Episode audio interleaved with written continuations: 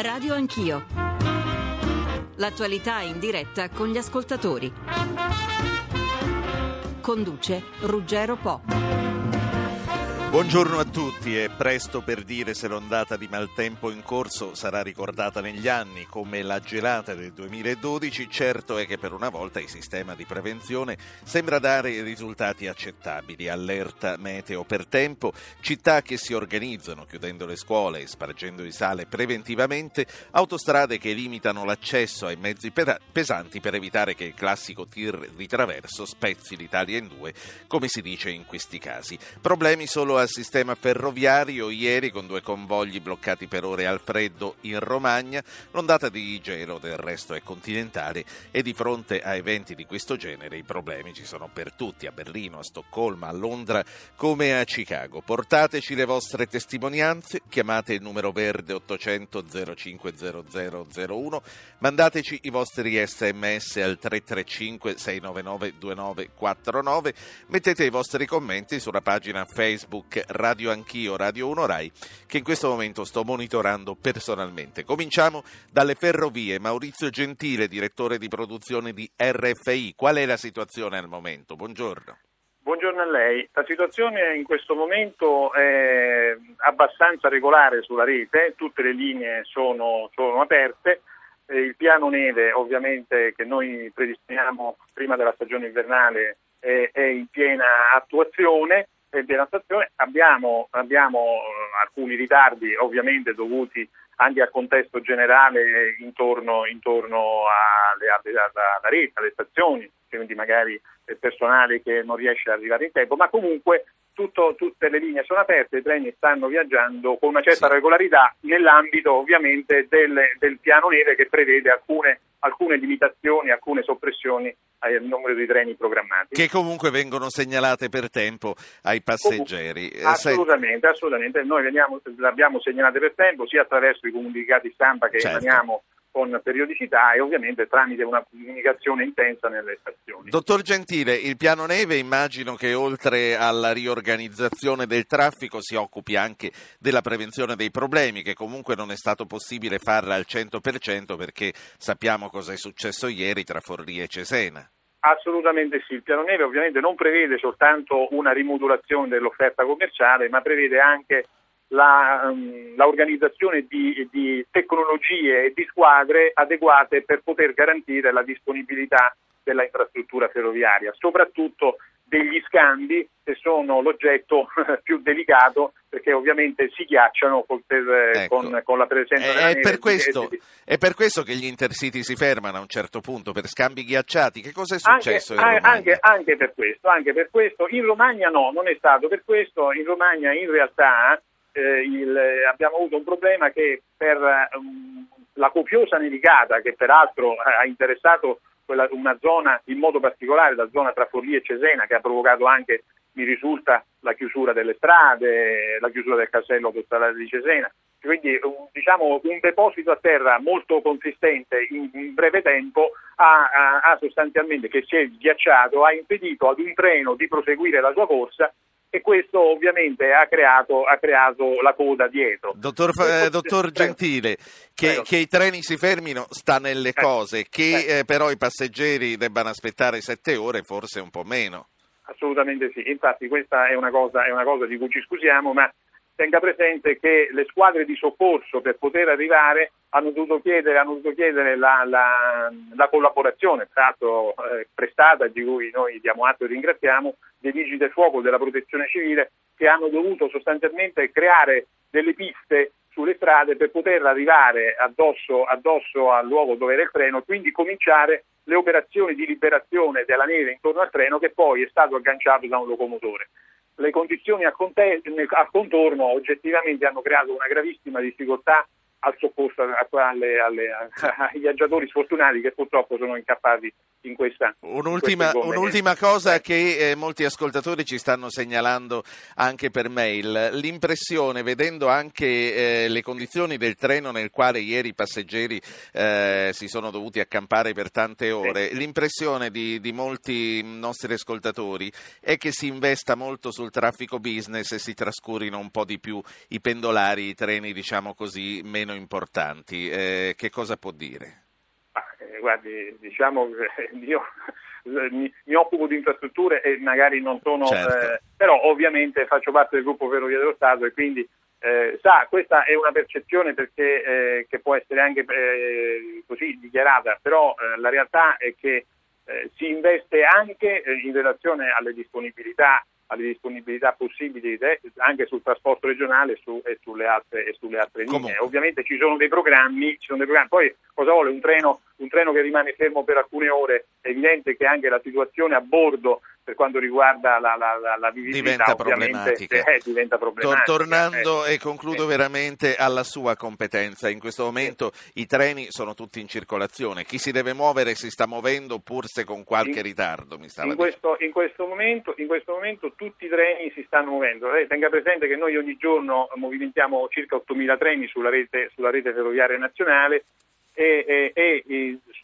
di cui una parte cospicua nel centro-nord dove si sta concentrando il fenomeno. Va bene? Grazie a lei Maurizio Gentile, direttore di produzione di RFI. Buongiorno a Paola Pagliara che è responsabile del servizio idrogeologico della Protezione Civile. Dottoressa Pagliara, buongiorno.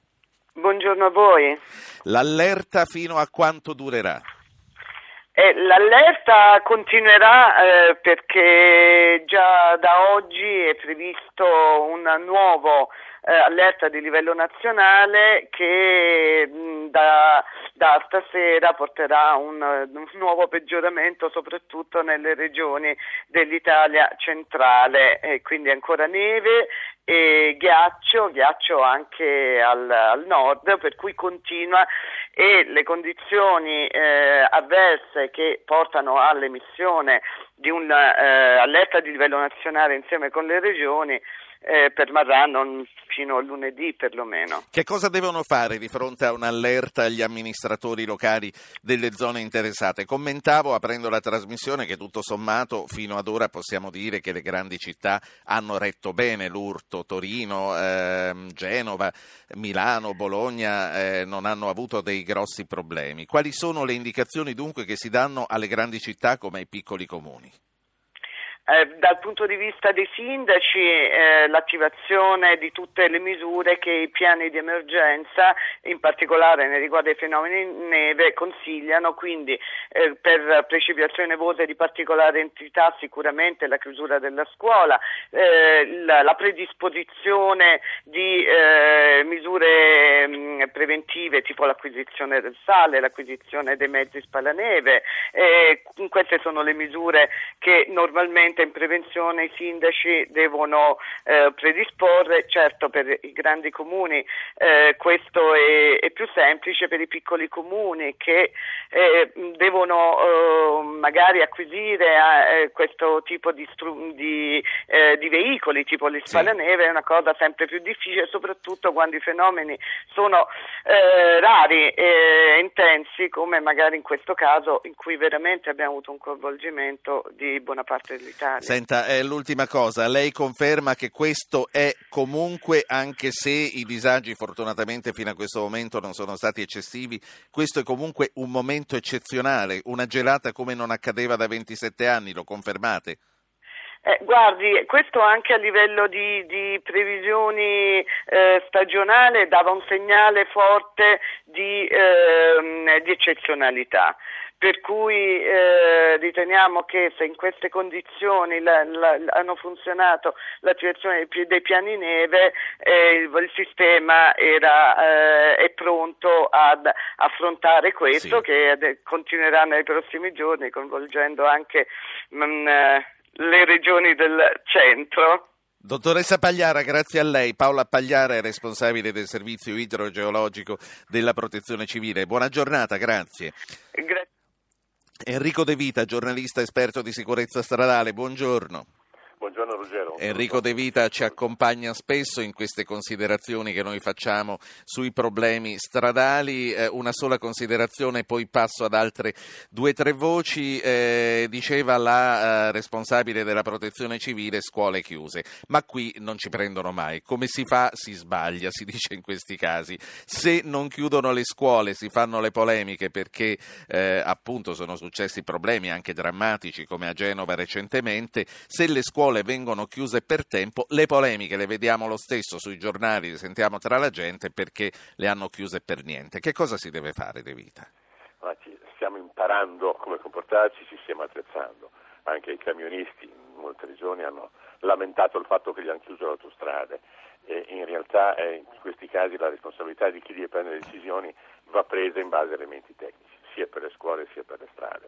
E abbiamo visto che sia sulla E45, cioè la Orte Roma, sì. In pratica la Orte Cesena, un tir ha bloccato tutta la strada che è ancora chiusa. Abbiamo visto sulla Romea anche un tir su una rotonda che si è attraversato, quindi non si può bloccare un'intera arteria adriatica perché un tir non ha le catene o non è stato ligio ai regolamenti e non si è fermato. Sì. Quindi per le scuole succede qualche cosa per il carico di neve sui tetti, le polemiche. Quindi è giusto comunque chiuderle di fronte ad allerta di questo tipo e reagire come si deve ai piani neve. De Vita, ti chiedo di attendere un attimo e vorrei salutare un'altra collega che è Silvia Mobili. Silvia, buongiorno. Buongiorno a tutti. Silvia Mobili è una pendolare che si muove ogni giorno da casa alla sua redazione col treno, mentre in treno aggiorna la pagina Facebook, io la leggo mentre viaggia e stamattina ho letto e per questo l'ho chiamata, un altro viaggio così e non arrivo a mangiare l'uovo di Pasqua. Che cosa succede ai pendolari, Silvia? Ma succede che al di là di questi eventi eccezionali, noi ancora non abbiamo la neve qui a Roma, quindi non sappiamo quello che potrà succedere tra domani e dopodomani perché è prevista neve appunto. Al di là di questi eventi eccezionali è che non esiste una manutenzione ordinaria sui treni pendolari, non si investe, lo vediamo, lo sappiamo. Chiediamo lumi al povero ferroviere di turno che oltre a lavorare in condizioni di disagio è anche costretto a sentire i nostri insulti quotidianamente, e le risposte che abbiamo è non ci sono i soldi, non c'è riscaldamento e non c'è manutenzione ordinaria, già tanto che i treni possano camminare in questo periodo. Quindi io capisco che si stia investendo sull'alta velocità, per carità, però ogni giorno centinaia, migliaia di persone sono costrette a prendere un mezzo per andare al proprio posto di lavoro e arrivano sempre in condizioni disastrate, come me che sono afona perché sarà almeno da quando è iniziato l'inverno che non riesco mai a fare un viaggio con un leggero riscaldamento, non mi sento i piedi la mattina. Avrai sentito un argomento che in parte ho affrontato col responsabile delle ferrovie, però a questo punto quello che ci si chiede è se veramente corrisponda a verità che i treni diventano problematici da vivere quando le situazioni sono eccezionali. Questi treni di pendolari che tu prendi, non voglio dire il tratto per ragioni comprensibili di privacy, questi treni sono treni che passano puntualmente, sono treni troppo affollati, ci si può sedere al di là del freddo e del caldo? Ecco, sono treni affollatissimi, posso dare un esempio di 3 giorni fa si è rotta la locomotrice e siamo rimasti un'ora sulla banchina perché tra l'altro stanno anche tagliando le piccole stazioni, quindi non c'è neanche una sala d'attesa dove poter attendere eventualmente un treno successivo, quindi mancanza di informazione perché non c'è nessuno che ti dica quello che puoi fare o non fare, quello che sta succedendo. Tante volte vorremmo anche una presenza, una voce che ti dica guardate si è rotto il locomotore, dovete aspettare eccetera. Quotidianamente le viviamo, al di là della neve, della pioggia, del sole, abbiamo una sofferenza continua di sapere di dover prendere un treno per andare tra l'altro a lavorare, neanche poi a divertirci, un treno freddo che potrebbe fermarsi, e vi dirò anche che per quanto riguarda noi pendolari del Lazio c'è stato anche annunciato un aumento a partire da giugno da 78 euro per quanto mi riguarda l'abbonamento mensile a 91 euro, cui non corrisponde un miglioramento del servizio. Grazie a Silvia Mobili. Io ritorno, comincio con gli ascoltatori che hanno chiamato il numero verde, Giovanni da Bologna e Giorgio da Palermo. Giovanni, prego. Buongiorno. Buongiorno. Io chiamo da Zola Predoso, un paesino nell'Interland bolognese. Io stavolta parlo per me personalmente, perché in questi casi, come lei giustamente ha detto, mettere d'accordo tutti è impossibile. Io faccio 35 chilometri per venire sul posto di lavoro in macchina, attraversando tutta la tangenziale di Bologna e facendomi una buona parte in campagna. E niente, io voglio fare un elogio sinceramente ai mezzi spazzaneve, alla gente che ha organizzato questo piano neve, perché finalmente si va, ecco, poi capisco... Lei si sposta in macchina? Sì, ma io sono macchina dipendente, anche perché con i mezzi pubblici starei via 24 ore al giorno per fare 8 ore. Certo, quindi lei può testimoniare che nonostante la nevicata consistente, perché ce n'è di neve a Bologna. No, guardi, qui siamo a Zola Predosa, siamo già a un mezzo metro, qui siamo un po' più giù, siamo a cavallo dei 30.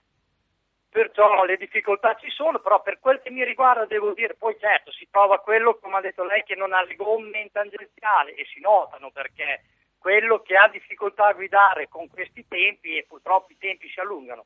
Però per dirle, l'anno scorso, col ghiaccio, 2 anni fa, il ghiaccio non c'era il sale, proprio era quasi impossibile girare. Quest'anno io devo fare un elogio, ecco. Grazie a lei. Volevo solo dire complimenti per la grande trasmissione che fa. Grazie, li accetto volentieri.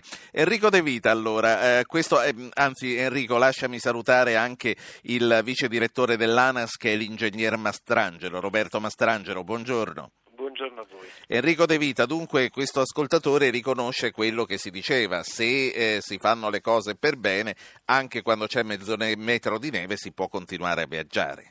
Stiamo imparando a mettere, a spargere il sale prima e non dopo. Dopo il sale conserva il ghiaccio che si è formato, prima impedisce all'acqua di trasformarsi in ghiaccio. Quindi questa è un'enorme lezione che finalmente sembra abbiamo imparato.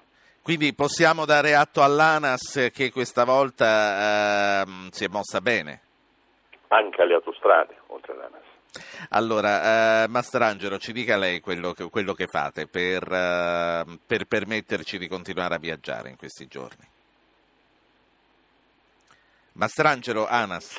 Sì, a tutti i soggetti e gli operatori che lavorano in questi giorni sulle strade, ma l'attività più importante è l'attività di pianificazione di quelle che possono essere le criticità, quindi la predisposizione dei piani neve, la definizione e l'individuazione di tutte le tratte potenzialmente a rischio, la dislocazione dei mezzi e degli uomini ovviamente in funzione di queste zone critiche, l'approvvigionamento appunto dei fondenti, che sono poi all'occorrenza necessari per le azioni preventive, appunto come veniva richiamato prima, di prevenzione della formazione del ghiaccio.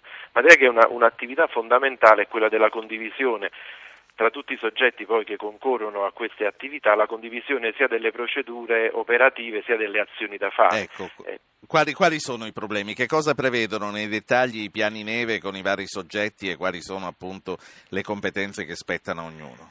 Ma diciamo che fondamentalmente i gestori predispongono questi piani, che poi vengono condivisi a livello territoriale in sede di COB, quindi in sede di comitati prefettizi, dove sono riuniti appunto i soggetti interessati, polizia stradale, vigili del fuoco, carabinieri, tutte le forze dell'ordine, e in quelle sedi vengono messe a punto le azioni che ogni soggetto deve fare nel momento in cui scatta un'emergenza. Quindi all'arrivo del bollettino di allerta meteo della Protezione Civile partono una serie di azioni già codificate, quindi non c'è necessità di sentirsi, di consultarsi, sono delle azioni predefinite, ci sono dei codici di allerta unificati che a seconda della gravità, del livello di gravità obbligano a fare delle azioni, quindi direi che questa attività, che è tutta un'attività preliminare, che in questi anni fortunatamente ha preso molto piede, direi che è fondamentale per la riuscita poi dell'operazione nel suo complesso. Ovviamente è importante anche un'attività di coordinamento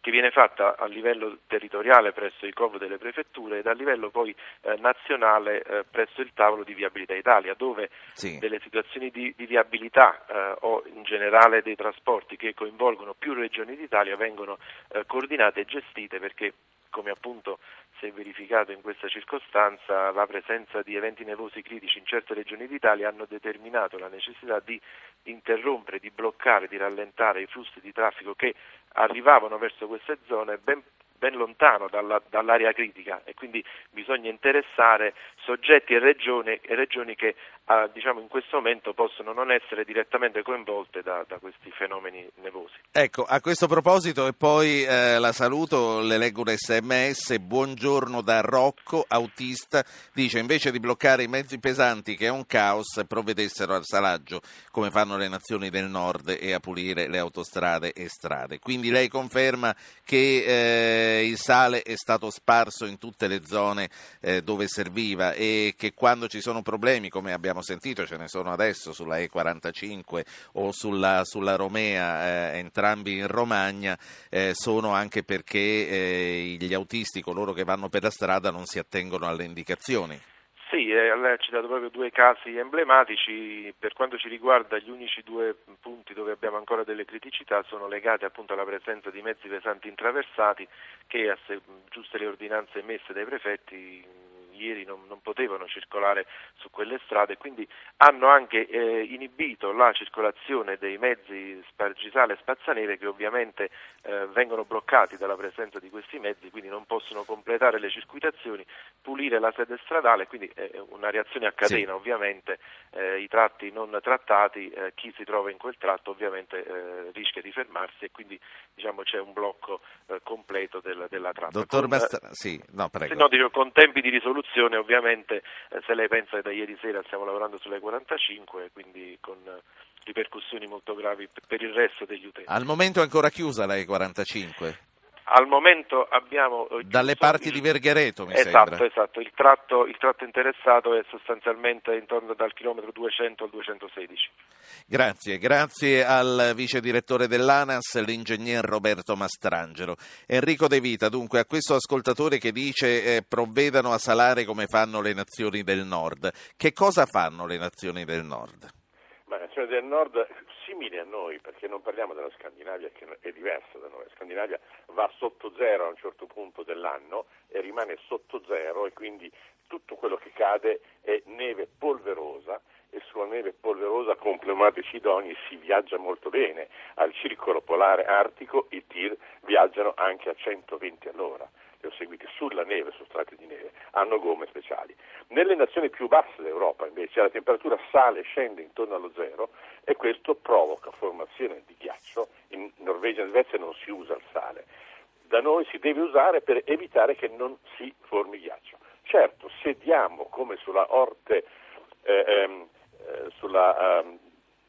Orte Ravenna, sì, e sulla Romea, il sale dopo che si è formato il ghiaccio o dopo che c'è la neve, è ovvio che i tir vadano a bloccarsi. Quindi la prevenzione che ancora dobbiamo imparare è quella di partire in anticipo, soprattutto nelle superstrade ANAS, perché è lì dove siamo leggermente in ritardo e dove i tir, quando si bloccano, impediscono anche l'accesso dei mezzi spalaneve e di spargere il sale.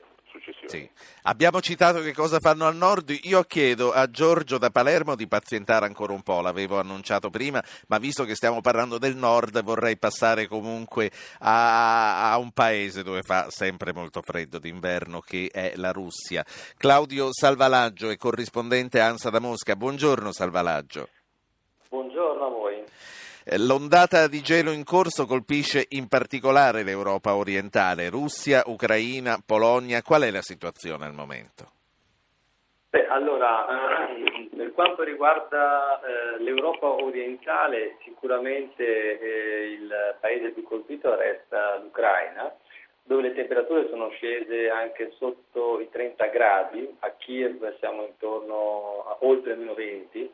E il bilancio peggiore è appunto quello di questo paese, con una quarantina di vittime, in gran parte i loro corpi sono stati raccolti nelle strade, 13 morti soltanto nelle ultime 24 ore, è uno degli inverni più freddi, anzi il più freddo degli ultimi 6 anni, le autorità hanno allestito delle tende riscaldate, oltre 1.700 posti di soccorso, dove sono state ricevute già oltre 30.000 persone. Però anche altri paesi dell'Europa orientale e centrale sono stati colpiti molto duramente da questa ondata di freddo siberiano. La Bulgaria, con una decina di morti, la Romania con altri 14, la Polonia con 5 morti. Sì. Ecco, quindi il bilancio è grave un po' dappertutto. Salvalaggio. Per quanto riguarda la Russia? Sì, no, per quanto riguarda la Russia poi ti chiedo una valutazione su come viene gestita la circolazione stradale. Certo. Dicevi per la Russia? No, allora, per la Russia il paese devo dire che è abbastanza attrezzato di fronte a questa emergenza, Mosca in particolare. Qui siamo nel paese per antonomasia del freddo e quindi gli abitanti sono abituati in qualche modo a convivere con queste temperature. A Mosca, ad esempio, questa è stata la notte più fredda dell'inverno, con meno 28 gradi, però se andiamo poi in altre regioni della Russia si va anche a meno 50, ad esempio nell'estremo oriente, nella Chukotka la colonia di mercurio è scesa a meno 53, sì. In Yakutsk a meno 51. Ecco, allora questi paesi come si organizzano per quanto riguarda la circolazione stradale? Quali sono i sistemi per permettere comunque ad automobili e auto articolati di fare il loro lavoro? Allora, per quanto riguarda i trasporti è ovvio che anche qui oltre certe temperature i servizi pubblici vengono sospesi, cioè quando la temperatura supera i 30 gradi difficilmente i servizi pubblici reggono, quindi vengono sospesi. Quindi si parla anche di treni, di metropolitane, di corriere, di tutto? Allora, per quanto riguarda il resto della Russia, non parliamo di Mosca e San Pietroburgo, la metropolitana esiste soltanto in queste due città, certo. In tutte le altre parliamo di soprattutto di bus.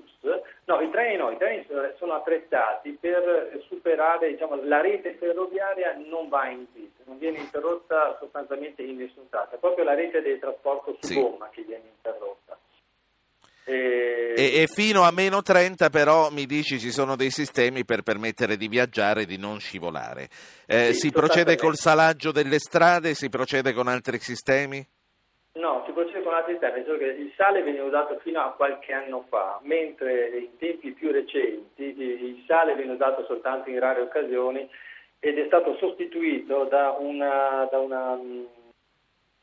miscela di agenti chimici, una miscela di polvere di marmo e di acido formico che si usa prima delle nevicate per prevenire la formazione del ghiaccio o dopo che sono passati gli spazzaneve. Mosca è un esempio formidabile da questo punto di vista, nel senso che anche quando nevica molto le strade tornano pulite in tempi molto brevi. Questo perché c'è un vero e proprio esercito di spalaneve, in gran parte immigrati che arrivano dalle ex repubbliche sovietiche dell'Asia centrale o del Caucaso, pagati pochissimo, e c'è un esercito anche di mezzi. Qui si parla di decine e decine di migliaia di spazzaneve, insomma. Vi do soltanto un dato, certo, e poi ti saluto. Sì, nella scorsa notte sono stati usati 10.000 spazzaneve che hanno portato via 54.000 metri cubi di neve, dall'inizio di dicembre ne hanno portati via 11,5 milioni qui a Mosca, nella sola capitale. Quindi questo grande sforzo, che poi costa 2 miliardi di rubli al mese, quindi 50 milioni di euro al mese nella capitale, consente di renderla agevole al traffico anche in situazioni come queste. Grazie a Claudio Salvalaggio, che è corrispondente ANSA da Mosca. Davide Tabarelli è presidente di Nomisma Energia. Buongiorno Tabarelli. Buongiorno. Abbiamo sentito il freddo che fa in Russia e nei paesi dell'est e sebbene Gazprom abbia smentito un calo di disponibilità verso l'Unione Europea, è fisiologico che di questi tempi, aumentando il consumo, i problemi si presentino. E comunque, nonostante la smentita, la notizia che ci sia un calo dell'11,5% nelle forniture rispetto a noi era stata data. Qual è al momento la situazione attuale, Tabarelli, e soprattutto quali ripercussioni possono esserci per paesi come i nostri? Ma veniamo da 4 anni di eccesso di offerta, cioè abbondanza di vendite di gas verso l'Europa da parte della Russia, Perciò questa notizia, che invece c'è forte domanda, non era inaspettata, è una manna per chi era lungo di gas come le nostre compagnie che avevano comprato tanto gas. Adesso in Italia fa molto freddo, la domanda ieri e questi giorni viaggia intorno ai 420 milioni metri cubi al giorno. Il record però fu del 25 gennaio del 2006, quando toccò 443. Ecco, di questi 440-420 probabilmente oggi, domani andremo verso 450, sarà il nuovo record. Circa 90-100 arrivano dalla Russia. Nei contratti c'è scritto che un'oscillazione del 10% è sempre consentita. Negli anni passati i nostri importatori hanno importato molto meno, devono importare di più nei prossimi anni, perciò sono ben disposti. Poi abbiamo la sfortuna di avere la recessione, di avere attività economica bassa, abbiamo fatto pochi consumi anche grazie all'inverno più mite nei passati mesi, abbiamo le scorte molto alte, queste ci aiutano. Poi abbiamo un po' di produzione nazionale per quel poco che riusciamo a fare. Quindi diciamo che per quanto riguarda l'approvvigionamento di gas si può stare tranquilli. Sì, per il momento stiamo tranquilli, anche perché siamo verso la fine dell'inverno. Fosse capitata questa coincidenza già un anno fa, quando non c'era il gasdotto che veniva dalla Libia, saltato il 21 febbraio, e sono venuti meno 25 milioni di metri cubi al giorno. Fosse capitato quando l'economia andava nel 2006, che avevamo una domanda superiore di circa 50 milioni di metri cubi al giorno. Fosse capitato quando l'Ucraina, ecco, se fosse stata questa coincidenza le cose sarebbero andate peggio. Siamo in un momento di crisi alla fine dell'inverno con scorte alte, questo aiuta. Grazie a Davide Tabarelli, presidente di Nomisma Energia. Torniamo a Enrico De Vita e ci torniamo con una telefonata che commenteremo insieme. Federico da Siena, buongiorno signor Federico. Buongiorno a tutti i colleghi, anche sono geologo. Dunque niente, volevo ricordare che qui a Siena c'è stato un evento importante, nevicata molto copiosa. Purtroppo, a parte la macchina organizzativa comunale, amministrativa, provinciale, che ha lavorato veramente in maniera eccelsa, quindi vuol dire che quando si programma e si fa dei piani neve e si lavora di concerto le cose funzionano, e quindi i disagi sono stati ridotti al minimo per quello che...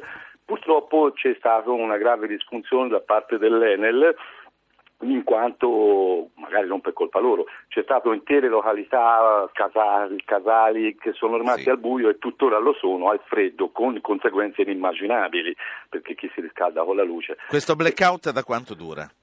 Questo blackout è cominciato alle 5, alle 6 della mattina e si è protratto fino ieri, dalle 5, ieri. E ieri sera io ero a una radio, un'emittente che faceva un po' da collegamento, la radio locale, Radio Siena, e non c'era 5.000 comuni, ufficialmente 5.900, quindi lei sta dicendo senza luce. Di fronte a cose che funzionano ci sono stati anche dei blackout che hanno messo in seria difficoltà. La riflessione, mi permetta, importante è questa, tralasciando le colpe, perché ovviamente anche l'Enel si divertirà a fare queste cose, saranno cose che succedano, quindi bisogna prenderne atto, però il problema è questo: noi siamo legati in una società in cui l'energia è fondamentale, se si interrompe questa catena è una cosa drammatica, bisogna ridurre al minimo queste disfunzioni, perché se si interrompe questa catena succedono cose drammatiche. Signor Federico, grazie.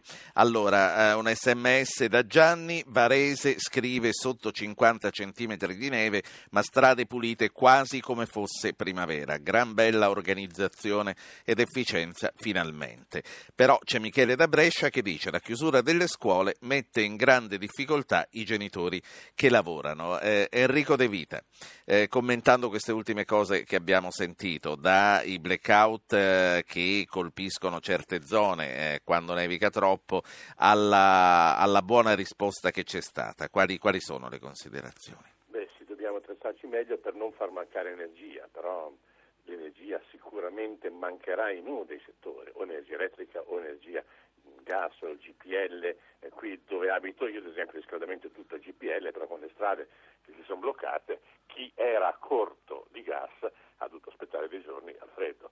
Quindi dobbiamo attrezzarci prima, sia le grandi aziende sia i privati, per prevedere. Per quanto riguarda le scuole, beh, il minimo che possa succedere è che, per salvaguardare la salute dei bambini, per evitare problemi di lasciare dei bimbi al freddo per un giorno intero, beh, i genitori devono attrezzarsi anche loro per poter mettere i bimbi o dai nonni o dagli amici o dai parenti, e non lamentiamoci troppo di questo. L'ondata di maltempo in corso ha indotto i soccorritori della nave Costa Concordia a fermare le loro operazioni, con tutti i problemi conseguenti. Io da questo punto in poi voglio dedicare una buona parte della trasmissione a quello che sta succedendo in Toscana di fronte all'isola del Giglio, e i primi aggiornamenti li chiedo a Paolo Poggio, il nostro inviato. Buongiorno Poggio.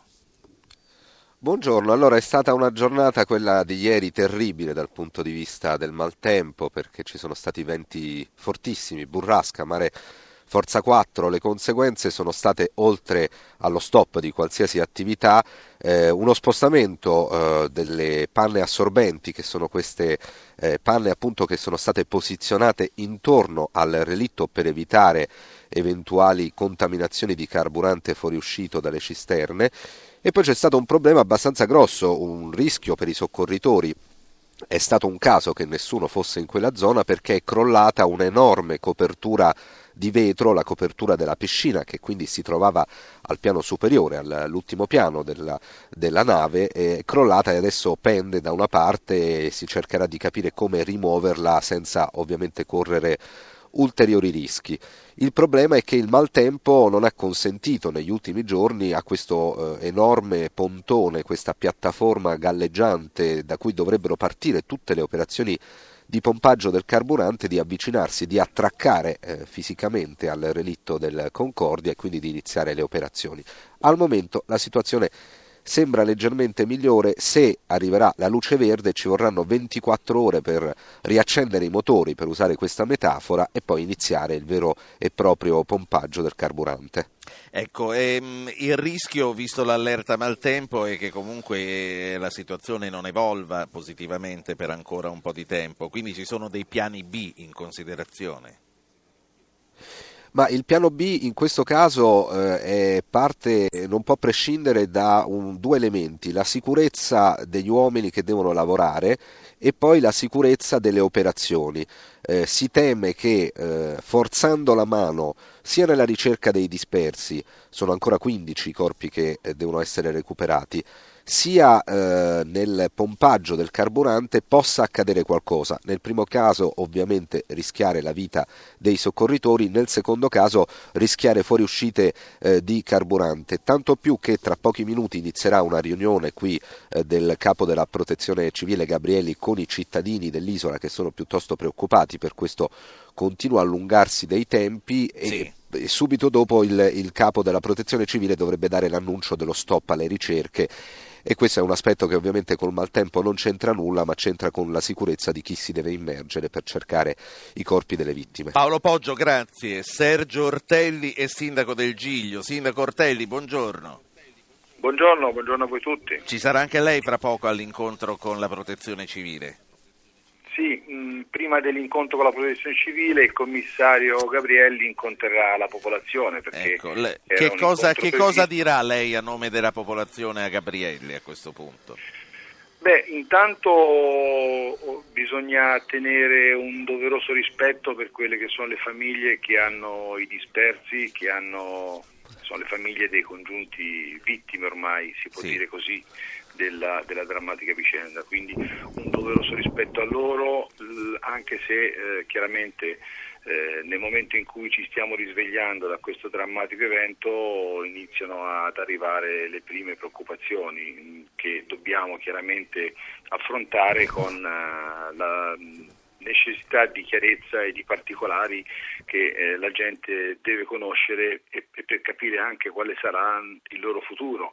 Non dico avere garanzie, ma sicuramente intanto aprire un confronto sereno e costruttivo con la gestione commissariale, confronto che ho già iniziato io ad anticipare alla gente con quella comunicazione istituzionale che il sindaco ha dovere di fare nei loro confronti.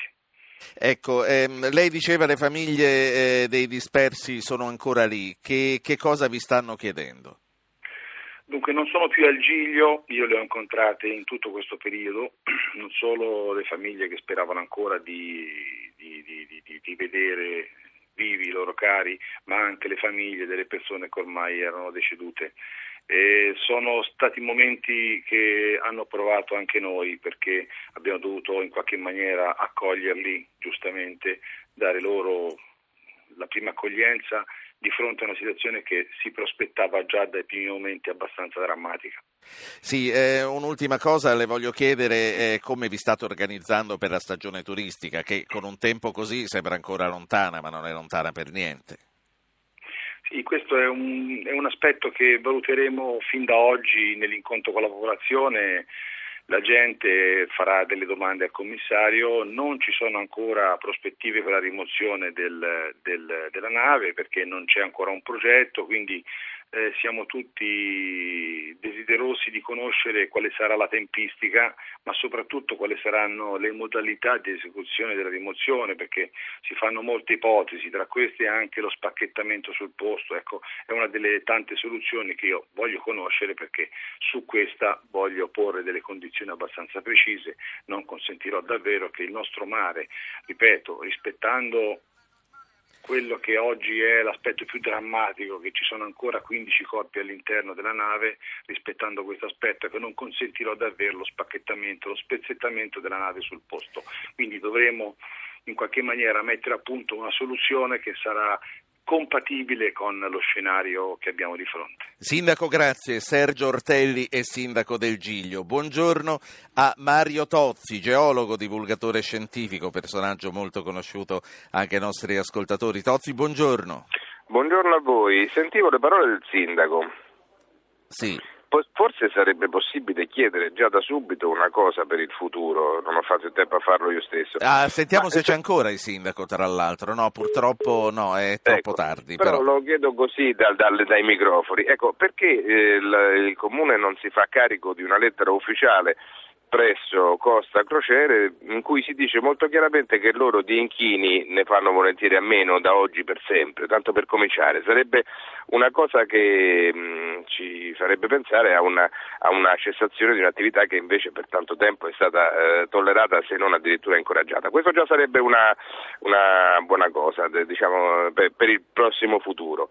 Dopodiché per quello che riguarda questo aspetto molto delicato delle vittime che devono essere ripescate, vorrei dire una cosa, vi prego di prenderla nella considerazione migliore possibile. Se io avessi un parente lì, per quello che si può immaginare, naturalmente la cosa è molto dolorosa, però cercherei comunque di far procedere le operazioni di disinnesco di questa bomba ecologica, perché in vita non me lo potrà mai ridare nessuno, ma c'è il rischio che la morte avvolga da un punto di vista biologico tutta quanta l'isola e parte dell'arcipelago. Allora che si facciano tutte e due le cose insieme, se si può, perché sarebbe anzi come un tributo anche a chi ha perduto la vita là sotto, insomma, molto importante, è una cosa molto delicata dal mio punto di vista, si intende, perché non ce l'ho un parente lì sotto, però certo. È pure vero che bisognerebbe cercare di muoversi da questo punto di vista, altrimenti rischiamo di dire per troppo tempo se ci fossimo mossi un po' prima. Questo non deve essere un rimorso consentito in questa circostanza. Tozzi, bomba ecologica, vogliamo dire ancora una volta quali sono i rischi che corre concretamente oggi il mare circostante il Giglio, ma tutto il Tirreno in generale?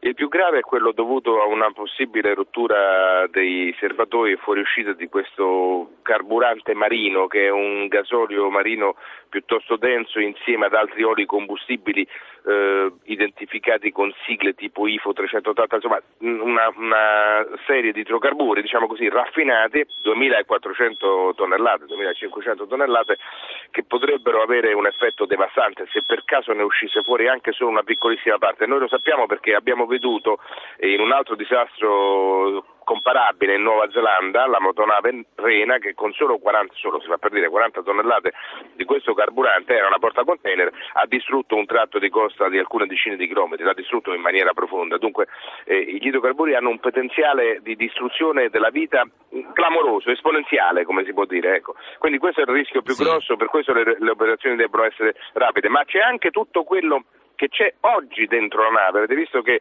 nelle immagini subacquee si vede che quasi non si riesce più a guardare sott'acqua per via dell'inquinamento di queste sostanze che si stanno sciogliendo, stanno venendo fuori dai loro contenitori e che sono velenose per gli stessi operatori di soccorso che si trovano là sotto e per i palombari. Qui si tratta di qualsiasi cosa, c'è il cloro, c'è quantità di metalli pesanti, ci sono oli minerali, ci sono 1350 metri cubi di acque nere, di liquami e di cose di questo genere, 40 30 metri cubi di oli lubrificanti di macchinari. Questa è roba pericolosissima. Tozzi, questa è già in atto. Per la sua esperienza, secondo lei sarà possibile concretamente evitare che il peggio accada? Ci sono dei margini di speranza?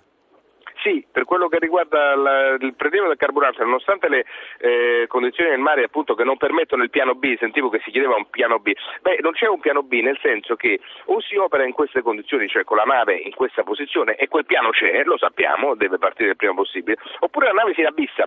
Se si inabissa senza rompersi, bisogna approntare un piano B che è stato già fatto in altri casi, si tratta di pompare da sott'acqua, più complicato, più lungo, più costoso, ma si può fare. È la situazione di incertezza che invece non ti permette di muoversi, perché non sai se muoverti ancora con quel piano o cambiare piano, però diciamo che questo complessivamente si può fare anche se su tempi relativamente lunghi e con grandi costi. Invece il recupero del materiale di cui parlavo prima, quello diciamo che sta dentro la nave sua di default, la cui lista è stata fornita dalla Costa, che vi ho sintetizzato malamente prima, ecco, quello io non ho visto ancora un piano, perché lo dovrebbe rimuovere la Costa, che doveva fornire al prefetto un piano che io ancora non ho veduto. Se qualcuno ne ha notizia, quella è una cosa che va fatta subito, si può già fare subito, va fatta subito, perché sennò quell'impatto rischia di essere micidiale almeno quanto una parte dell'altro possibile. Sì. Tozzi, a questo punto abbiamo 10 minuti di trasmissione, c'è Enrico De Vita, esperto di sicurezza stradale, vorrei che lei si fermasse ancora nella sua qualità di geologo per parlare di questa ondata di maltempo eccezionale alla quale, come dicevamo, stiamo facendo fronte fino ad ora con, in un modo discretamente positivo che ci rassicura. Sentiamo le voci di 3 ascoltatori e commentiamole insieme. Gianluca, Angelo e Antonio. Gianluca chiama dalla provincia di Bolzano. Buongiorno Gianluca. Buongiorno a tutti. Io ho una piccola azienda di autotrasporti e sì, ho sentito da voi che siete riusciti a tamponare l'ondata del maltempo. Sì. A me non mi risulta, perché io ho 2 automezzi fermi da 48 ore presto. Sì. E i miei ragazzi, i miei autisti mi stanno dicendo che da ieri sera a questa mattina sulla A14 all'altezza di Castel San Pietro la neve che era caduta il giorno precedente era ancora là, tutta schiacciata. Allora vuol dire che non è stata fatta né la prevenzione buttando il sale prima che iniziasse a nevicare, sì, e dopo, quando che ormai è arrivata la neve, è rimasta lì. Voi avete bloccato i veicoli pesanti e secondo me avete fatto bene, però dovete anche tirarla via dalle strade, perché sennò non è che... Io ho 2 mezzi fermi da 48 ore presto. Sì, grazie per averci segnalato questa cosa. A me risulta comunque, dalle informazioni che ho, chiaramente che al momento comunque la circolazione non sia bloccata, quindi chi è autorizzato a transitare comunque lo possa fare. Angelo da Cireale, prego. Sì, buongiorno, mi chiamo Angelo Spalletto, sono un ex delegato nazionale per la sicurezza e controllo da Barcellona 3. Sì. E martedì, io faccio l'autotrasportatore, martedì la strada era totalmente, diciamo, abbandonata a se stessa, da Firenze fino a Modena. E i mezzi spaziali sono inadeguati, non sono organizzati bene. Io invito a mettere dei sensori di temperatura nei punti nevralgici collegati con le sale operative, in modo che a tempo opportuno si fanno intervenire i mezzi spaziali. Oltre a questo, ieri sera ero sull'autostrada verso Grosseto, l'ultima area di servizio, mi sono fermato, era un abbandono totale, le persone a piedi per entrare dentro l'autogrill. Non c'era neanche spalata alla neve per entrare, sì, dentro l'autogrill. Che autostrada c'è a Grosseto? Che autostrada c'è a Grosseto, Angelo? L'autostrada è quella che viene da Genova, che striscia a Livorno, diciamo, dopo Livorno. Sì, grazie, sì. Grazie, è una vergogna totale. Grazie, signor Angelo. Antonio da Varese. Sì, buongiorno. Parlo di Varese, di Tradate, quindi del nord, non della Sicilia, dove sì, la neve in genere scende giù. Prevista questa neve, tutto quanto, statale varesina, stamattina un vero disastro, scandaloso. Perché? Un solo mezzo spargi sale e spazza neve, tutti gli altri al bar a giocare a carte e a bere. Antonio, ma si può camminare o è bloccato? No, si cammina piano piano e io sono dotato di gomme per le rene e anche la maggior parte, ho visto che tutti andavano però piano piano, però la situazione nelle vie diciamo interne è una cosa scandalosa. Io mi farò promotore oggi di una denuncia da parte di me, spero, con cittadini che si uniscono per denunciare questa cosa, perché le tasse si chiedono ma il servizio non si dà. Questo è lo Stato che... Grazie signor Antonio. No. Grazie signor Antonio. Da Varese abbiamo ricevuto due segnalazioni contrastanti. Gianni che ci aveva detto strade pulite quasi come in primavera, Antonio che ci dice che per quanto vede lui non è assolutamente vero. Enrico De Vita, un commento breve a queste telefonate e poi vorrei tornare a Mario Tozzi per quanto riguarda il clima. De Vita. E abbiamo ancora due handicap. Uno, il sale costa, il sale dato prima si sparge e viene spesso a finire nei campi e quando servirebbe non c'è più sulla strada perché i pneumatici lo allontanano dal manto stradale, quindi sì. L'ANAS e le autostrade cercano di risparmiare e di metterlo all'ultimo momento. Due, le autostrade una volta avevano dei contratti di appalto con ditte che erano disponibili 24 ore su 24, adesso purtroppo vengono convocati gli operai soltanto in caso di necessità. Fra una cosa e l'altra si perdono 24 ore, quindi in molte aree c'è stato un colpevole ritardo. Ecco, ma alle denunce di questi ascoltatori che erano tutti piuttosto abbastanza irritati, Gianluca da Bolzano diceva fate bene a interrompere, però guardate che non stanno facendo granché. Poi abbiamo sentito come erano arrabbiati invece l'ascoltatore di Acireale e l'ascoltatore di Varese, che dicono comunque ste cose non si sono viste in giro. Rispetto all'anno scorso abbiamo migliorato moltissimo, rispetto a 2 anni fa ancora di più, perché non dimentichiamo che abbiamo avuto delle giornate intere di migliaia di automobilisti sì. fermi nell'autostrada. Questa volta almeno quelli non ci sono stati, quindi le lamentele sono piccoli disagi a cui dovremo rimediare in futuro se miglioriamo la prevenzione sì. e gli investimenti per spargere sale prima che il gelo arrivi sulle strade. De Vita resta con noi. Mario Tozzi, è questa a cui stiamo facendo fronte un'ondata eccezionale? Ma eccezionale nelle ricorrenze statistiche la vediamo essere di ricorrenza ventennale o venticinquennale, cioè a dire che statisticamente ricorre ogni quarto di secolo, ammesso che poi alla fine... È grossa ma non è la prima volta. No, non solo non è la prima volta, ma ultimamente, l'avete appena detto, no? Negli ultimi anni emergenze di questo tipo, blocco delle autostrade, ne abbiamo avute diverse durante l'inverno e si sono ripetute anche in altre parti dell'emisfero settentrionale, quello in cui viviamo noi, il resto dell'Europa e gli Stati Uniti. A Chicago, ricorderete, un'ondata di freddo senza precedenti, una città che però già posta a nord, tant'è che l'hanno chiamata lo Snow Armageddon, la fine del mondo per la neve, anche lì tutto bloccato, cioè a dire anche nel resto d'Europa del mondo non si reagisce benissimo. Quando nevica per tutti e i problemi ci sono, insomma. Sì, perché oltretutto non è che si può pretendere che in Italia ci siano gli stessi spazzaneve che in Finlandia, per dire, no? È logico, avremo l'incorrere di altre emergenze, però tutto questo ci dice che siamo di fronte, se vogliamo parlare di questo, a un clima che si sta estremizzando, cioè che sta prendendo in considerazione i fenomeni estremi con una certa regolarità, quindi una variabilità estrema del clima che si riflette in questi eventi invece meteorologici. Dobbiamo sempre distinguere il clima, che è la media su tanti anni, dal tempo, no? Che è quello che incontriamo fuori dalla porta di casa appena usciamo la mattina. Però questi eventi meteorologici di tempo così estremi corrispondono a un clima che sta diventando estremamente variabile. Ecco, allora noi a questi ascoltatori che comunque si lamentano, che cosa dobbiamo ricordare? Quali buone abitudini anche individuali dovremmo recuperare senza aspettarci sempre di essere serviti al 100%? Se la domanda è mia, la prima cosa da fare, siccome c'è una cosa che funziona molto bene in Italia, cioè la previsione, soprattutto quella breve, ma in questo caso abbiamo visto anche quella un po' più lunga, è guardarsele bene i programmi che prevedono il tempo, perché ti danno a volte con una precisione, anche di qualche decina di chilometri, l'evoluzione del tempo nella zona in cui vivi, e questa è la prima cosa da fare. Invece gli italiani non lo fanno tantissimo, in altri posti del mondo il canale delle news meteorologiche è uno dei più visti, da noi invece non ancora. Quindi diciamo che l'allerta l'allerta meteo non è solo per gli amministratori, ma è anche per i cittadini che, come gli amministratori, devono organizzarsi e di fronte a eventi come questi devono cambiare la loro organizzazione quotidiana o le loro abitudini e come leggevo stamattina anche su qualche giornale, dovrebbero comunque non abbandonare completamente la pala davanti a casa propria e darsi da fare anche personalmente. Questa è un po' di autoprotezione, no? Quella che ci siamo detti sempre. Noi siamo un paese in cui la protezione civile, oltre alle previsioni, funziona molto bene,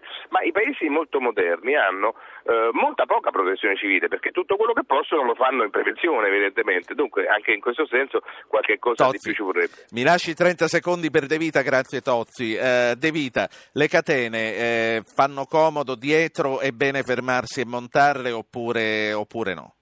Allora, le catene vanno bene nei luoghi di montagna per uscire dal garage, dove realmente nessun altro pneumatico invernale riesce a spuntarla.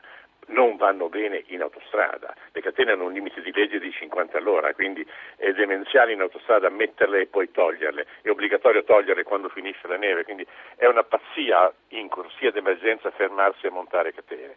Per l'inverno chi deve viaggiare in strade extraurbane o in autostrada deve usare pneumatici termici, che non sono poi una grandissima spesa, perché diventano pneumatici per 5-6 mesi all'anno. Quindi organizzatevi se avete rischi di questo tipo con gli pneumatici termici. Noi torniamo domani, abbiamo finito. Avete ascoltato Radio Anch'io, ha condotto Ruggero Po, regia di Anna Posillipo, assistenti al programma Alberto Agnello, Alessandro Bonicatti, Valentina Galli, coordinamento tecnico Vittorio Bulgherini e Massimiliano Savino.